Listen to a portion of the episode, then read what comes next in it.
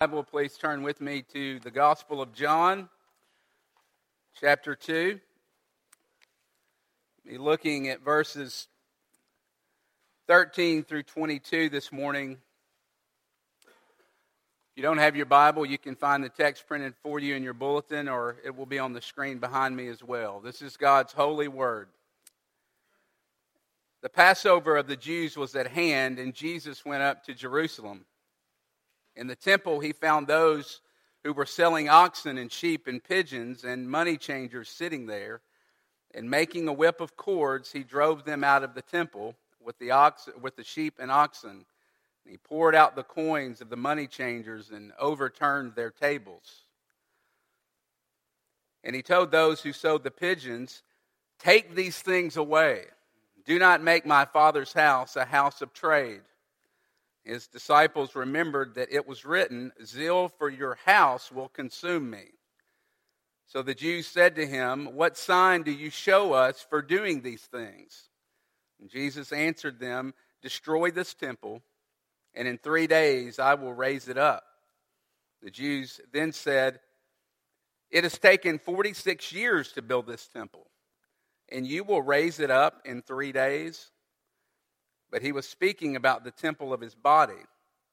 When therefore he was raised from the dead, and his disciples remembered that he had said this, and they believed the scripture and the word that Jesus had spoken. This is God's word. Let me pray and ask God to come through his spirit and to help us this morning with this passage. Let's pray together. Father, we ask now that you would come and that you would send your Holy Spirit to take this passage and apply it to our hearts. Would you open up our eyes so that we may see the wonders of the Lord Jesus? But we pray also that you would use this very difficult passage, challenging passage, something that we don't see often Jesus doing. But Lord, I pray that you would maybe turn over some tables in our hearts this morning through this passage. Come and comfort us, but challenge us through your Spirit. In Jesus' name, amen. If you were here last week, it's a little bit different. uh, last week, we were uh, looking at the passage before this, Jesus at a wedding, and then right after it, he puts this story of Jesus at the temple. Last week, Jesus was extending a party by bringing the best wine. He was the life of the party. Well, this week, in a sense, he's the crasher of the party, the, the, festa, the, the Passover festival party. And instead of bringing wine, Jesus brings this morning a cord of whips. And when we look at a passage like this, and we're going to do this a lot, we did it last week. Why in the world would John the writer of the gospel placed this story here? Why would he go so quickly from wine to whips?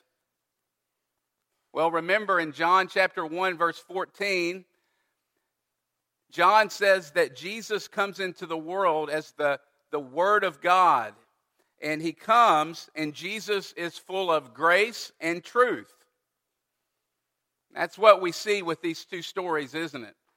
John comes in the wine. We see Jesus full of grace. Well, this morning we see whips, Jesus bringing the truth.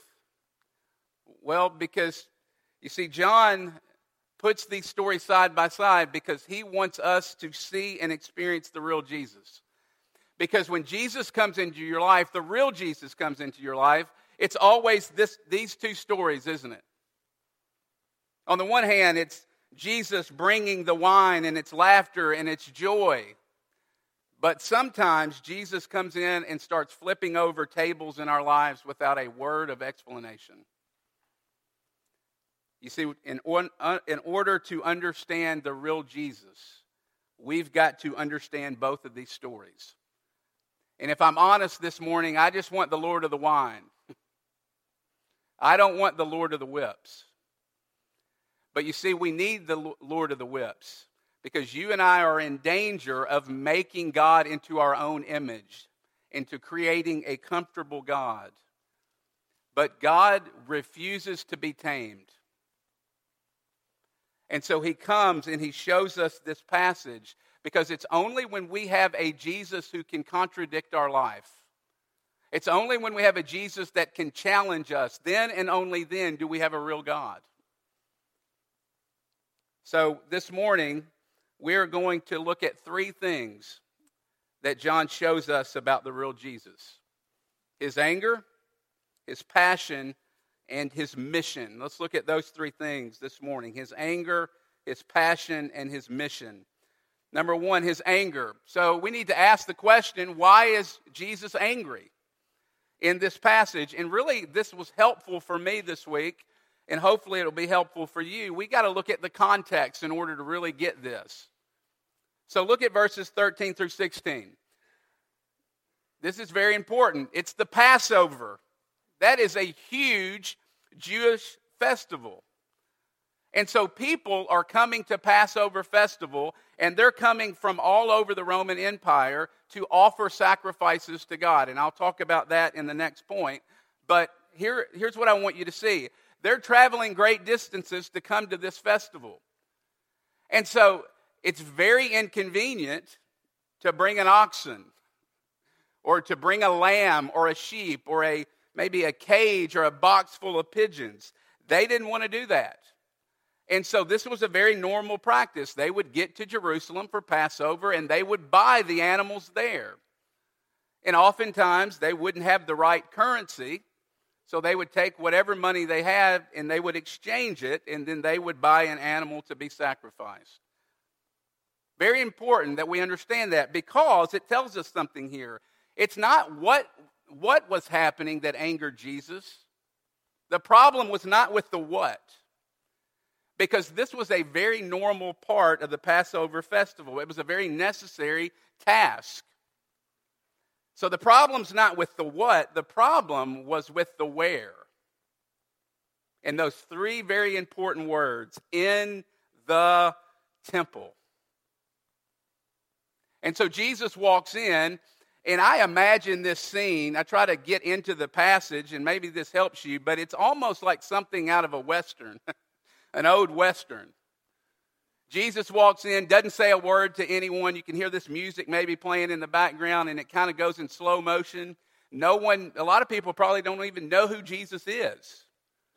And it go, you can just imagine it going in slow motion and him going down to the floor, and he takes weeds or rushes and he starts to weave together ever so slowly a cord of whips, a cord of weeds, not saying a word.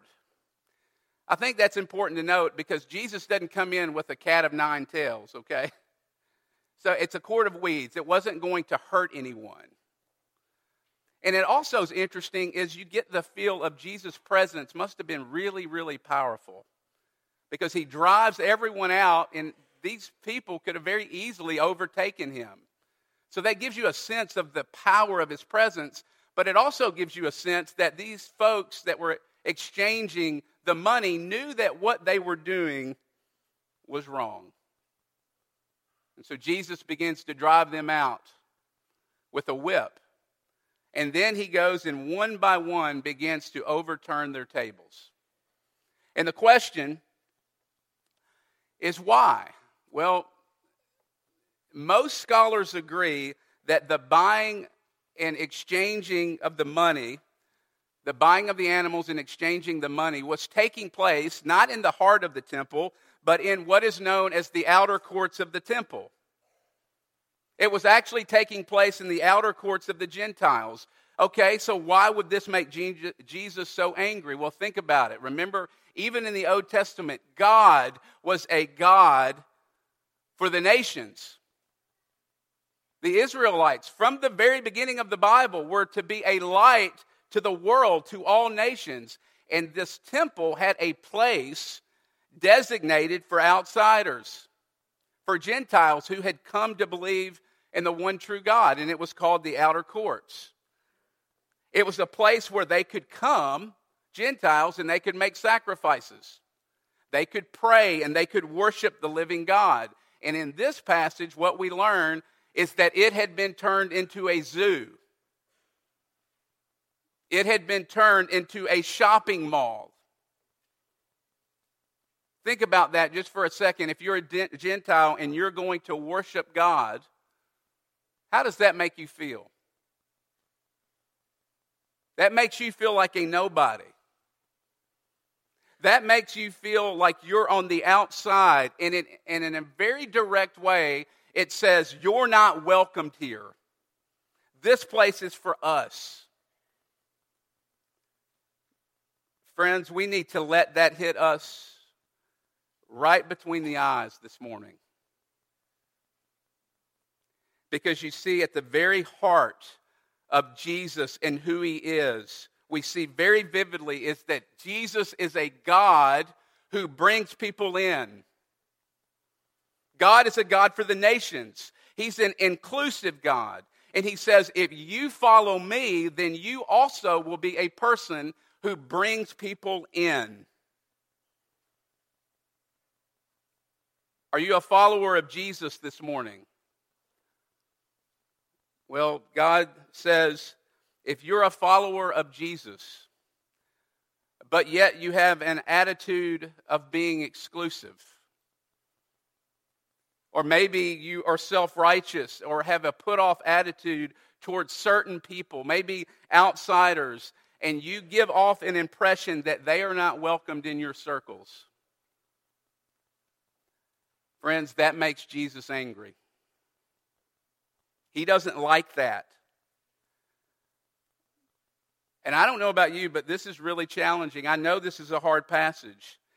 But here's a question Students, can your friend groups be characterized as warm and inviting and inclusive towards people that are not like you? Adults, what about your social circles? Can they be characterized as warm and inviting and inclusive? Or what about our church? Or do people, when they come through our conversations and facial expressions and body language, or maybe just the sheer fact that we avoid them, do we send signals to those people that they're somehow not welcomed here? You see, friends, God is a rescuer. God is an open armed God, and He goes after people who don't deserve Him. He goes after people who are full of shame and who are confused and who cannot make sense of their life. He goes after those people, and if we are not welcoming to outsiders and to those kinds of folks, God doesn't like it because it miscommunicates to the world who He really is. Ricky Jones, he's the former campus minister at Mississippi State, and he's now a church planter in Oklahoma. And he tells this story. I've heard him tell it uh, a few years ago. He had one of his prominent members of his church who was taking another job and moving to another city. And he comes in and he says, You know, we're moving. I hate that we're leaving your church, but thank you for all you've done. And Ricky said this just hit him because this was a guy who he had walked through lots of stuff and really hard things with. This man had fallen into sin and had been restored, and they had been through thick and thin and he had seen the Spirit really work in his life. But the reason he was meeting with Ricky was to just say, listen, can you call the people uh, in the city that I'm moving and tell them about me? Tell them about my sin and who I am. And Ricky's taken back and he's thinking, wait just a second, I appreciate your vulnerability and you wanting to be known, but how did you get here? How did you go from a person who didn't want to be known and was leading, leading a secret life to a person who wants to be vulnerable and wants to be known. And the man says, I can tell you exactly when it was. It's when you brought me before the leaders of the church. And I confessed my sin and the things that I was deeply ashamed of. He said, and I thought I was going to be yelled at and scorned. But instead, they wept with me and they prayed with me. And after they prayed, I thought I was going to be shunned or get coldness. But instead, one by one, these men came over and hugged me. And he says, Ricky, it was the hugs that changed me. Because for the first time in my life, though I was deeply ashamed of myself, for the first time in my life, I realized that Jesus was not ashamed of me. And it changed me. That's it. That's what God calls us to be. That is my prayer for our church. Friends, I want this to be a place where you can come and bring the things that you're deeply ashamed of. Where you can invite your friends who have things in their life that they're deeply ashamed of, and they can come into our community, and instead of scorn, someone weeps with them and prays with them. And instead of coldness, they would actually feel warmth and love, and someone would hug them. If you're here this morning and that has not been your experience with Christianity, instead, maybe you've gotten scorn and judgment and coldness and been communicated that you're not welcomed. If that's been your experience with Christianity, friends, I am deeply sorry. Forgive us. Because that's not what Jesus would do because Jesus is a God who welcomes people in. Secondly, his passion. Look at verse 16. We see that Jesus' anger reveals something about his passion. He says that you've turned my father's house into a shopping mall, into a house of trade. Okay, so think about this with me. They're going to church. These people are going to church. Why? Well, it's Passover, and you offer a sacrifice at Passover. Let me explain that. When someone wrongs you, there is a debt put in place. Some of you know this because you've been deeply sinned against. Well, someone has to pay the debt. And God says that there is a huge debt between us and Him, and it's the debt of our own sin. But God says, I am going to be merciful. I am a gracious and merciful God, and I will accept substitutes. And so He accepts substitutes, and they would bring their animals, and they would uh, make the animal bleed. And as they made that animal bleed and killed this animal, this lamb, or whatever it was, they would be reminded that that should have been me. But God accepts a substitute because God is merciful, and they would praise Him and say, Thank you that I am alive because of your mercy. That's the focus of the worship. That should be the focus of our worship the mercy and the goodness of God. And so these people are going to church, and that is a good thing. They're going to offer their sacrifices. Then why is Jesus so angry? Well, they lost their heart for worship. They had forgotten why they were coming. They had gotten so caught up in the busyness and in the routine of life, and they had lost sight of the glory of God. Think about it. The exchanging of money and selling of animals would take place every Passover, but probably out in the street somewhere. Well, what happened? Well, these folks wanted to make more money. They knew their sales would go through the roof if they could just offer this service so close to the temple. Not only that, they thought, well, who cares about the Gentiles? We're going to set up shop right here. We don't care about them. Do you see it? Why were they there? For themselves. It was all about them.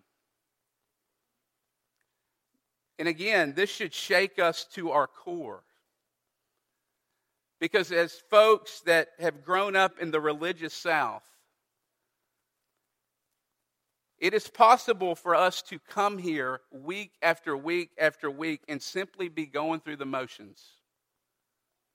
In this passage, again, I think it's the force of the passage I'm not trying to be hard, but I think this passage is difficult because it forces us to ask some really hard questions, doesn't it? And one of the questions it forces us to ask is why are you here this morning? If you're here this morning and you're not a Christian and you're investigating Christianity, we're really glad you're here. Thanks for coming. But if you're here and you're a believer in Jesus Christ, why are you here this morning? You see, this passage is sobering because it says that there is a way to do this, what we're doing week in and week out, and it be all about you. There's a way to do this and be consumers and to come and the focus be solely on our emotions and our experiences and, and on our preferences. And Jesus says, That makes me really upset. Verse 17 Zeal for my Father's house is what consumes me. What is God's number one, Jesus' number one concern? The glory of God, the glory of his Father, because that is at the heart of worship. We are to come and remember that we don't deserve to be here. We are to come and remember that we are here by the mercy of God. And back then, they looked at an animal. Now, you and I, we come and we look at the Lord Jesus Christ, the true Passover lamb who paid our debt and paid our sin once and for all. And we come week after week, and we should fall on our face and worship as we sing these songs and as we hear from God in His Word and as we come to this table because it reminds us that we are alive by the mercy of God. You see, when we lose the reverence and the thankfulness and the wonder, then the whole reason for our coming is lost. Third, his mission. Look at verses 18 through 22. And so Jesus makes this scene. He comes in, he's got this cord of whips, and he's flipping over tables, and people are running out of the temple, and the authorities come in and basically say, Who do you think you are? What authority do you have to come in and do what you've just done? Give us a sign that you have authority to do this. So you got to remember that the temple was a huge deal. It was a symbol of hope. While God's presence was everywhere, there was something uh, unique about the temple in the presence of God in His glory dwelling there. It was the meeting place of heaven and earth. And so Jesus says, A sign, I am the sign. Destroy this temple, and I will raise it in three days. And the authorities, can you imagine they're saying, This guy must be crazy. What are you talking about? Three days. It took us 46 years to build this thing. And Jesus just leaves it hanging there. And the disciples, we learn here, John tells us, didn't even really understand until later, after Jesus was resurrected from the dead. But then John gives us a clue and lets us in on a secret, doesn't he? Look at verse 21. But Jesus was speaking about the temple of his body. Isn't that amazing? See what Jesus is saying? A sign. I am the sign. I am the temple of the living God. Worship me and you worship God. Jesus is saying this temple that you're looking at is foreshadowing me. And that is amazing because here's what that means for you if you believe in Jesus Christ that if you know the real Jesus, you've got the living presence of God dwelling in your life. 1 Corinthians chapter 6, Paul makes another incredible statement. And he says, You, believer, your body is the temple of God. It is not your own, but you were bought with a price. Think about that statement just for a second. That will floor you. And I don't know about you, but that is a little bit terrifying. Your body is the temple of God, and the very presence of God is in your life. And here's what it means that God has a zeal for your life to be consumed with worship and the glory of God. Friends, God cares about your holiness. He wants you to be holy. He cares about destroying and dismantling the idols in your life that are keeping you from worshiping Him. That's terrifying.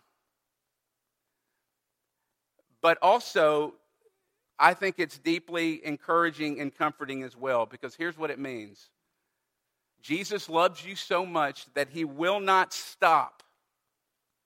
He will not stop until He drives out every impurity, every idol, and every blemish in your life so that He can make you holy so that you will belong completely and wholly to Him. He will not stop pursuing holiness in your life until that happens. And some of you know that that is a, oftentimes a very painful process. It's very painful because, and hard because it means that God sometimes comes into your life and He starts flipping over tables. he comes into your life to make you holy, not because he's mad at you, but because he loves you and because he wants all of you. And he will use anything and everything in order to make that happen in your life. He'll use your spouse. He'll use your children. He'll use your friendships and your circumstances and your disappointments in life, the things that didn't work out for you, he does all of those things in order to bubble up your sin so that you will finally deal with it, so that He can have all of your heart. Some of you this morning, maybe you hear that and you're thinking, Jason, I hear you, but I feel like I'm a Christian and I feel like all I do is struggle. I feel like I struggle with the same things over and over and over again. I feel like such a mess. And I want to love Jesus more. I want to love him more than anything else, but I can't stop obsessing over what people think of me. And it paralyzes me. Or I want to be patient with my children, but I just can't. It just seems like impatience starts coming out of me. I can't get a handle on my anger. I can't get a handle on my constant need to manipulate and control people in order to get them to do what I want. Jason, I cannot generate the love that I know Jesus deserves. I hear you. But I think this passage is deeply encouraging to people like me and you. Because what this passage says is contrary to what you think. Because I know what you think, because I think it. God's surely He's going to get tired of me. Surely his love will run out. Surely he will grow impatient and he will be done with me and he will write me off because I can't get my act together. No. Look at this passage. He is consumed with your holiness. He is more committed to your holiness than you are. That is deeply encouraging to me and he will not let you go because it's dependent upon his faithfulness. He will not quit on you. And you're thinking, okay, Jason, how can we be sure of that? Look at verse 22. Look at the cross. Look at the cross. If God did not spare his only son, how will he not also graciously give you all things? I heard a story recently about a seven year old boy named Daniel. He was in an orphanage in Romania, and he had to sleep sitting up in the crib because he was sharing it with someone else, and there was not enough room for him to lay down. And he had very little human uh, or adult interaction. The only time he was let out of his crib was to go to the restroom or to eat. He had never been hugged, he had never been kissed. He had never had a birthday party.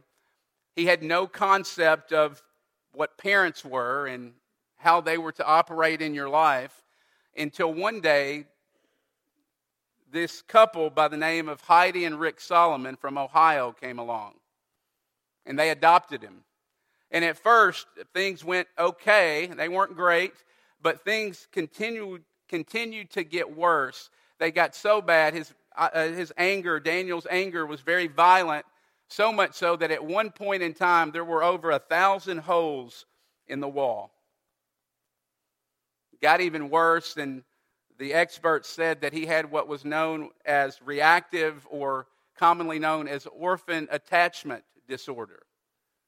Said he could not form human relationships, that he uh, had no empathy and no conscience when it came to certain things. And they actually suggested that they medicate him, lock him up, and hand him over to protective custody. And as you can imagine, the Solomons absolutely refused to do that. And the people that were interviewing, this guy that was interviewing them, said, How in the world can you love someone who is so hostile towards you? And the Solomons responded, Well, he's our son. How could we not? And they looked at Heidi, and the doctor said, Well, if you want to move forward, you have got to attach yourself to Daniel. You cannot let him get over three feet away from you. And when he does something wrong, the punishment is hugs and kisses, touch and more touch. Fast forward a few years, and Daniel receives an award in his school for being the top and best student. And now he regularly tells his parents that he loves them. You see, it was the unstoppable, the never ending, never giving up love of Heidi and Rick Solomon that changed his life forever. Isn't that what we all want this morning? Don't you want somebody to love you like that? To be so committed to you that they attach yourself to you and love you with a never ending, never giving up, unstoppable kind of love, and they will not let you stay where you are, but they are committed to your growth. That's Jesus. That's the promise of Jesus the temple, who comes and on the one hand, He's the Lord of the wine. He's faithful and he forgives. But on the other hand, he's the Lord of the whips. And he is so committed to you that he will not let you stay where you are, but he will drive out every harmful thing that keeps you from him. You see, to know the real Jesus, John tells us, is to go through chapter 2 of the book of John. And so, my question this morning is Do you know Jesus? Do you know this Jesus? In John chapter 2. Let's pray.